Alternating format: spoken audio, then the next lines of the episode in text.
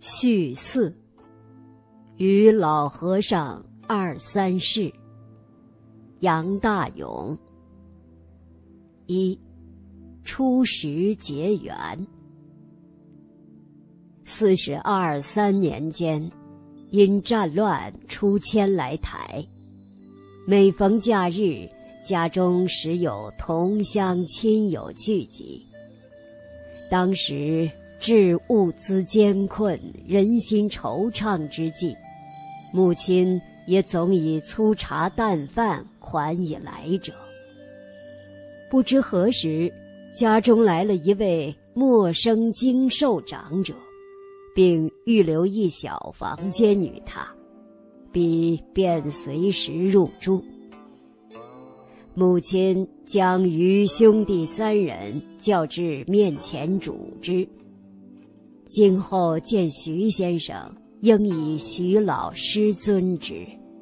徐老师者，即老和尚，随部队单身在台，与父亲结识于阳明山革命实践研究院，本系庐江同乡，显格外亲切。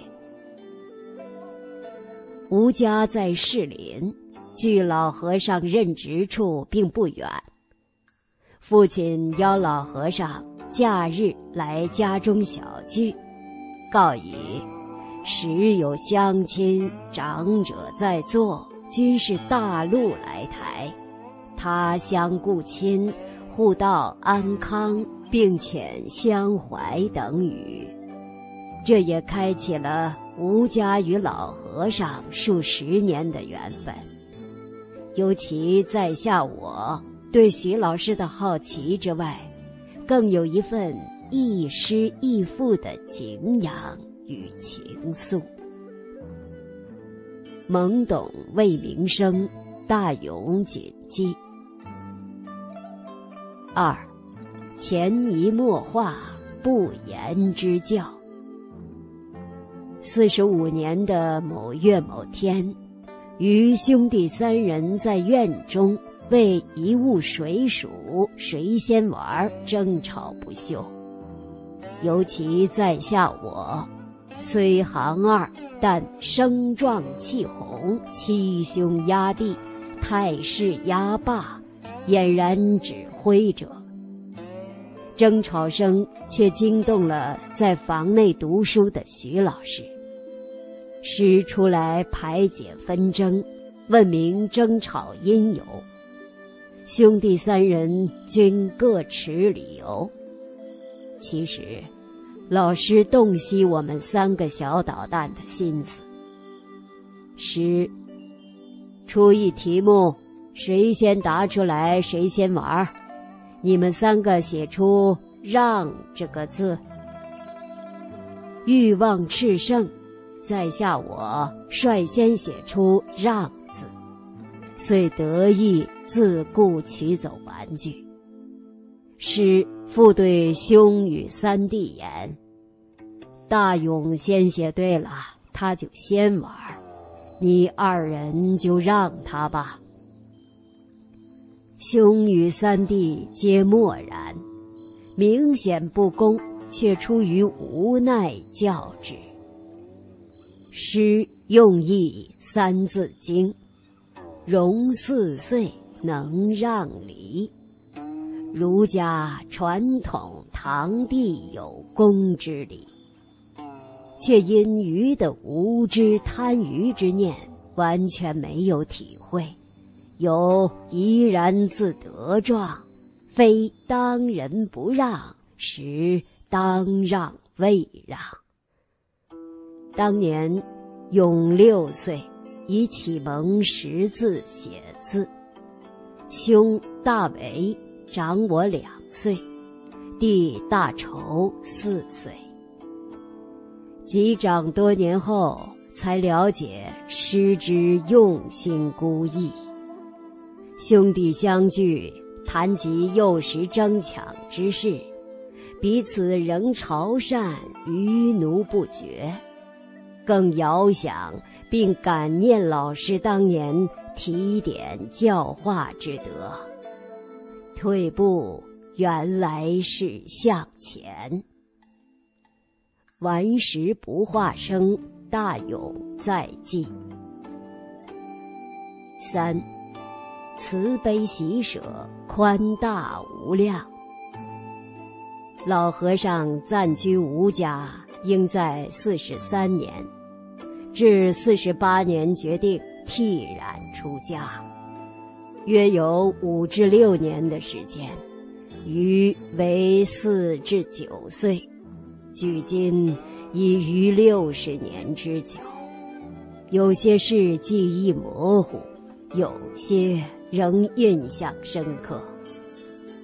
母亲曾告诫余三兄弟：“徐老师居家之时，你等勿调皮吵闹；见面时，一定要叫人称师有礼貌。”然而。母训谆谆，余等兄弟打闹依旧，不如此，好像不是成长的生活。印象里，老师行止不定，像游龙般见首不见尾，有时在家，有时几天不在，或上午在家，下午又不见了。因于好奇之心，总想亲近或窥视其生活点滴。有时知道老师今日在房内，即悄悄推门漏小缝往内窥探，师正在看书。师，大勇啊，侧手示意可以进来。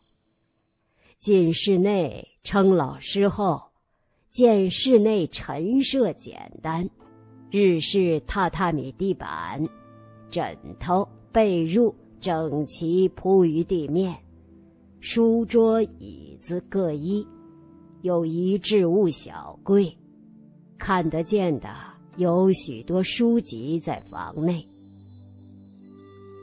师自律甚严。很少与家中人一起用餐，只要在家，定勤读不辍，求之探理。母亲曾谕我兄弟：“徐老师真乃读书人，有古人之风。”在此数年期间，也是师一心向学。请益大哲方东美教授，一指张家大师文法之时，记忆中师谦谦有礼，言语平和，对晚辈、无兄弟等和善宽厚。师自持也简，每以干粮饼干充饥果腹。最好的配以牛奶一杯。于见之，并且分食于我。至此，常进师的房内，师必以饼干数片分食。师有时出门在外，却有意置饼干于房内桌上，任家中小馋鬼自取之。师早在未出家之前，即已持真心无量之心，即使自己不宽裕，仍慈悲喜舍。苏轼常云：“未数常留饭。”鱼就是那只偷饭的小老鼠。门墙外不笑生。大勇三季。永案，师于多年后告知，由于自持简约，饼干系托友人，源自于在台美军顾问团的援助物资。四，宋诗十里，终须一别。四十八年的暑假，很长一段日子未曾见到老师。有一天午后，终于见到老师返家，与母亲在说话，但却提着简单的行李，似又准备离去。急忙趋前插话问道：“师又要出门，去哪里？多久？何时再回来？”一连串无理的问题。母亲回我：“徐老师今天要出家了。”当时并不了解出家乃披剃入空门之意。顾名思义，出家就是离家远去的意思了。心中不愿如此情景。小孩无法了解大人的事，即问师：“出家很远吗？可以跟您一起去吗？”师回矣：“在圆山，不远，公车几站。”你想陪师去，能够自己回士林否？师不能再送你回来。听后欣喜应诺，回望母亲，母亲颔首示意，成全了我与师多亲近相处的时间，也成全了师生二人手牵手。共行相伴十里凡俗之路。公车圆山站下，师牵着我，默默无言，亦步亦趋地跟着师旅。步行约十余分钟，即抵临济护国禅寺。入寺门有一大片院子。师入寺内，与寺僧相谈，余则在外等候，内心有着纷乱，却无意顾览寺内景物。不久，师复现，随师至寺院西南侧一古钟楼下。诗云：“今后就住在此钟楼上。”想来看诗，不必问人，也可以找得到地方。遂嘱我早些回去，有机会再来，并勉励读书励志等语。离情依依，师目送我转身离去，未搭乘公车，径自步行返家。一路上。脑中忖思不断：出家做什么？为何要出家？为何要冷冷清清？为何要独住钟楼里？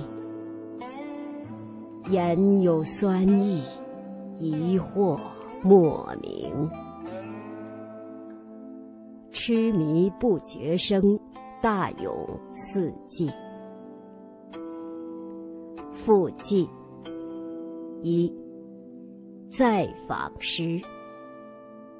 师出家后近一年期间，曾数次再去看老师，多数得愿。沿楼梯爬至钟楼里，与师美对坐，相看少言。小孩坐不住。十几二十分钟，即禀师欲下楼去。师每次都在自身克俭之余，仍洗手五角钱资于回程。当年物价，公车票一角，五角钱可购食豆浆、烧饼、油条两次。师待余生。可谓宽厚有加。二，古钟楼。园中早已移至大雄宝殿侧廊，若上钟楼，必须架木梯上爬，从底板掀开一小片木板而入楼中。面积约两平左右，以三四个榻榻米铺设。只见一矮脚小桌，师盘坐研读。直到最后一次访师未果，爬梯掀板后，已人去楼空，怅然若失。包括五角钱。钟楼为日据时期木造建筑，现已重新整建底座，与当年不同。台北市府定定为古迹保存。三，多年后与师重逢，才了解，当年师离开临济禅寺。为始至精严经纶，弘法立生，在从学于台中雪庐老人会下。四，二零零九年炎夏，师父自庐江汤池归，暂居阳明山永公路。电话主余生，翌日驾车。伴随师再重回临济禅寺。当年寺中居士念佛团，仍有数位耄耋居士长者与师熟人，早已率念佛团及寺众人等，于寺正门后师莅临，景象庄严温馨。师念旧情，再访五十年前出家的起点，仍携余生相伴，别具意义。老和尚的身教编辑小组。